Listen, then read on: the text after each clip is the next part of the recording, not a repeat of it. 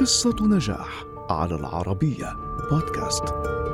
نجم مخضرم فقد عاش مراحل السينما بدءا من التصوير بالأبيض والأسود مرورا بالشاشات الأكثر تطورا حتى العصر الرقمي. فعرفته أجيال السبعينيات وأقنعت أدواره أبناء الأجيال المعاصرة. حتى بات نجما كبيرا يشار إليه بالبنان إنه الياباني كوجي ياكوشو فما قصته؟ ولد كوجي هاشيموتو عام 1956 في مدينة ناغازاكي اليابانية لعائلة تضم خمسة أطفال هو أصغرهم حيث نشأ وأكمل دراسته الثانوية قبل أن يحظى بفرصة وظيفية في طوكيو ويعمل موظفا في البلدية بمكتب كان يسمى مكتب كوياكوشو الذي أخذ منه اسمه الفني لاحقا. حتى ذلك الوقت لم يكن لدى كوجي الموظف الحكومي أي اهتمام بالفن. حتى تلك الصدفة عندما حصل على تذكرة حضور لمسرحية من شخص لم يستطع الذهاب.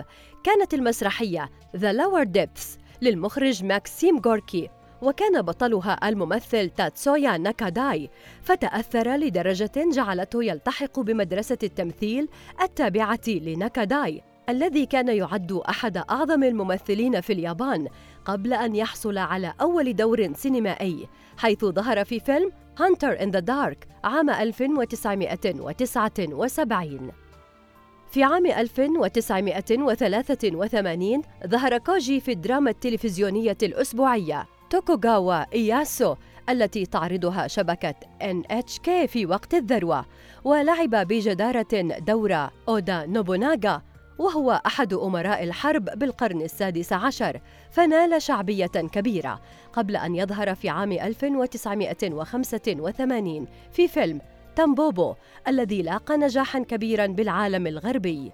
لكن المنعطف الحقيقي في مسيرته المهنية كان مع فيلم شالوي دانس الذي صعدت معه نجوميته للعالمية التي ترافقت مع أدوار مسرحية عديدة ومساهمات في الإخراج وكتابة السيناريو.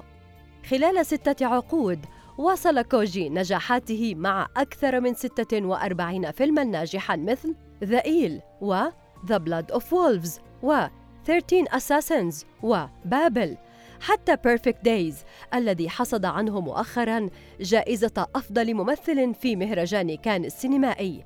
كما اعتلى منصات التكريم في مهرجانات سينمائية أخرى مثل مهرجان سنغافورة ومهرجان شيكاغو وتريبيوت وكيوتو وغيرها. حيث حصد أكثر من 14 جائزة سينمائية وحصل على جائزة أفضل ممثل في حفل توزيع جوائز الأوسكار اليابانية أكثر من مرة وجوائز الأكاديمية اليابانية للتمثيل. اليوم لدى كوجي الذي ذهب يوما كمتفرج للمسرح جماهير عريضة وشهرة واسعة ربما تنافس تلك التي ارتبطت بأستاذه تاتسويا ناكاداي الذي تأثر به ذات يوم وثروة تصل لخمسة ملايين دولار.